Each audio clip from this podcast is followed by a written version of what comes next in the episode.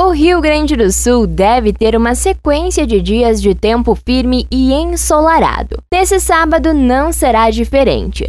As temperaturas serão amenas e haverá amplo período de céu claro. No entanto, o tempo aberto favorece um amanhecer gelado, a chance de geada em algumas regiões com neblina localizada. Conforme o sol aparece, as temperaturas começam a subir. Em Porto Alegre, o sol predomina. A mínima na capital é de 8 graus e a máxima fica na casa dos 19 graus. Já na Serra Gaúcha, os termômetros variam entre 6 e 16 graus. Com as informações do tempo da Central de Conteúdo do Grupo RS com Fernanda Tomás.